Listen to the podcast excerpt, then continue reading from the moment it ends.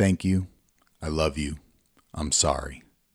Letters of Truth from all over the world, read by Antonio.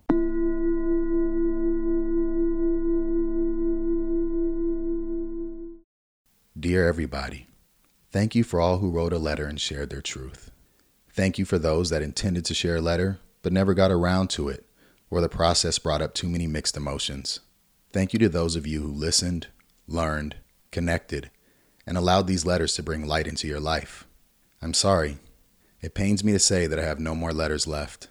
When I first put out the call for these letters, I received many, but as we round the corner for letter number 33, this letter, I have no more to share.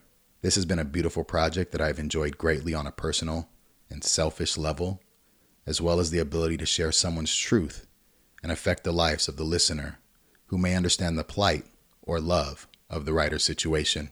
I love you all. Your support has meant the world to me. Though I want to plead for further submissions, at this time, you already know how, what, and where to submit. Maybe I will receive letters again. And if I do, I'll share them.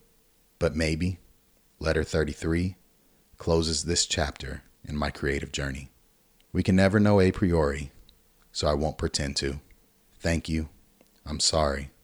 And I love you. Sincerely, Antonio.